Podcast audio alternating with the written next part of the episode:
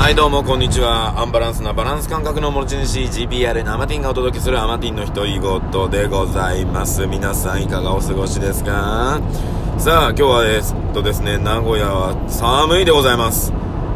ようやくなんか冬な感じがしております。ただいまアウトサイドの気温、外気温ですね、はちど。この間にじゅうど超えてたのではちどでございます。で名古屋ちょっと北の方ですね、えー、と雪が降ってるみたいですね。ちらほらと愛知県北の方雪が降ってるみたいです。今日はにがつのじゅうはちにちかなはちにち、昨日ですね、えー、トゥーランド、えー、でですね、まあ、スナックキャンディーですね、夜、えー、おすぎさんによる ディージェー ディージェー 祭りがありましてですね、えー、ノブオマンさんとですねディージェー 回してるところ、まああのね遊びに行って教えてもらうみたいなのがあったので行ってきました。いやー ディージェー 初めてやったねえ、あの機械の意味もいまいちよく分かってなかったので、まあ、それもちょっとずつ教えてもらいつつ、なんかね今ねスマホのアプリでも ディージェー のねあのアプリがあったりするから、まあそれでもいけるよみたいな話でねえ、あでもあのタク欲しいなと思いながら、うん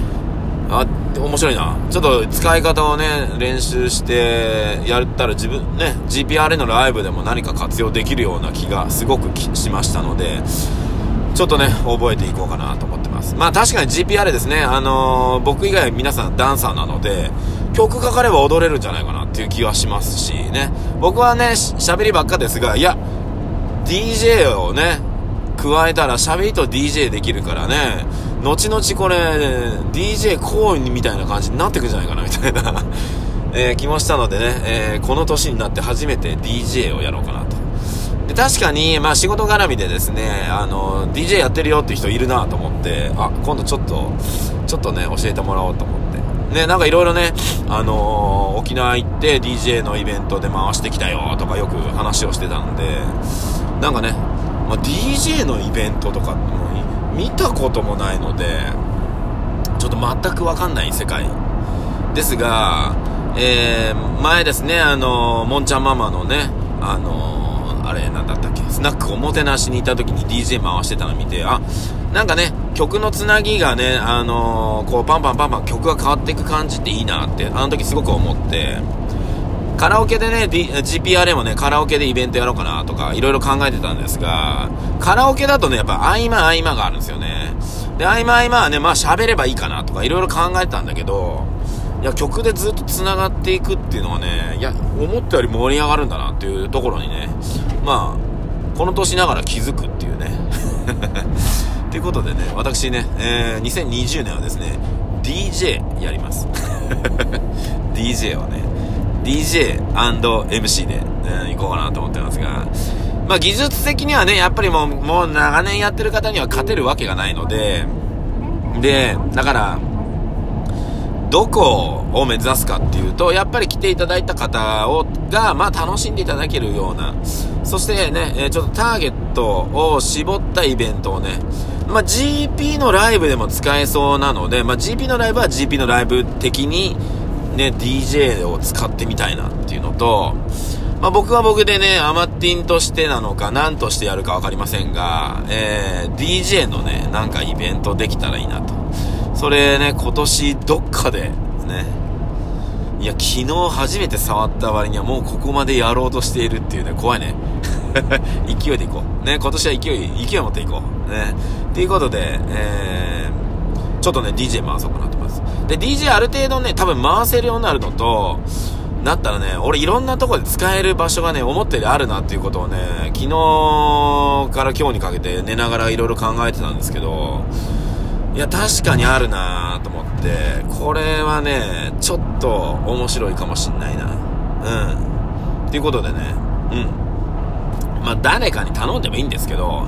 やっぱりあの YouTube もそうなんですけど、最初はね YouTube もねふたりさんにんでやるよりもひとり や, やった方がいいよみたいな部分があるので、まあ、とりあえずねひとりで、えーね、ディージェー をちょっと学んでいこうかなって思っておりますね。いやちょっとまたねこの年になってこんなんやるとは思わなかった。絶対やらなさそうなとこでしたが、うーんまあね だ, だってあんまりね俺ダンスの曲とかも知らないしいろんな曲知らないなと思って。なんだけど、うーんと、ふとね、はちじゅうねんだい、ななじゅうねんだいのアイドル系、ヒップホップじゃなくて J-ポップ 系は思ったより知っているってことに気づいたので、この若者がね、あの、やって い, いるけど、多分若者が入ってこれないジャンルね。で、その辺の世代を狙った ディージェー になれば、これいけるんじゃないかなっていうね、えー、目論みが勝手にあります。はい。なので、うん。まあその辺をね、えー、で、まあ逆にまたその辺をターゲットにできそうなですね、お客さんがいる、あの、コミュニティ、僕、属してるので、これいけるんじゃないかなっていう気がしております。はい。なのでね、えー、ちょっと今ね、楽しみで仕方がない。楽しみで仕方がないっていうところでございます。さあ、えー、相変わらずね、移動しながら、えー、収録させてもらってますけども、まあね、あの、車のね、あの、な、なん、なんていうの？スマホ台にね、固定して、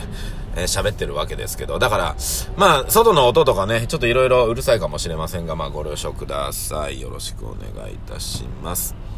でですね、えー、私ですね、えー、まあ、地域のですね、あの、役員をやっておりまして、今度ですね、あの、駅伝大会があるんですよ。駅伝大会。はい。まあ、毎年ですね、あのー、私なんでか知らないけど、まあ、役員もやってる、ね、スポーツ委員っていうやつやってるので、えー、勝手にですね、監督にさせられておりまして、うん。かといってです、僕その地域に住んで、そんなに、ね、えー、いないのもあるのと、えー、っと、もともと、あのー、ね、な, なんていうのかな、多分引っ越すんですよなので、なんていうのかな、なんて言えばいい、あーともうちょっと地元の人がやってほしいなと思ってるんです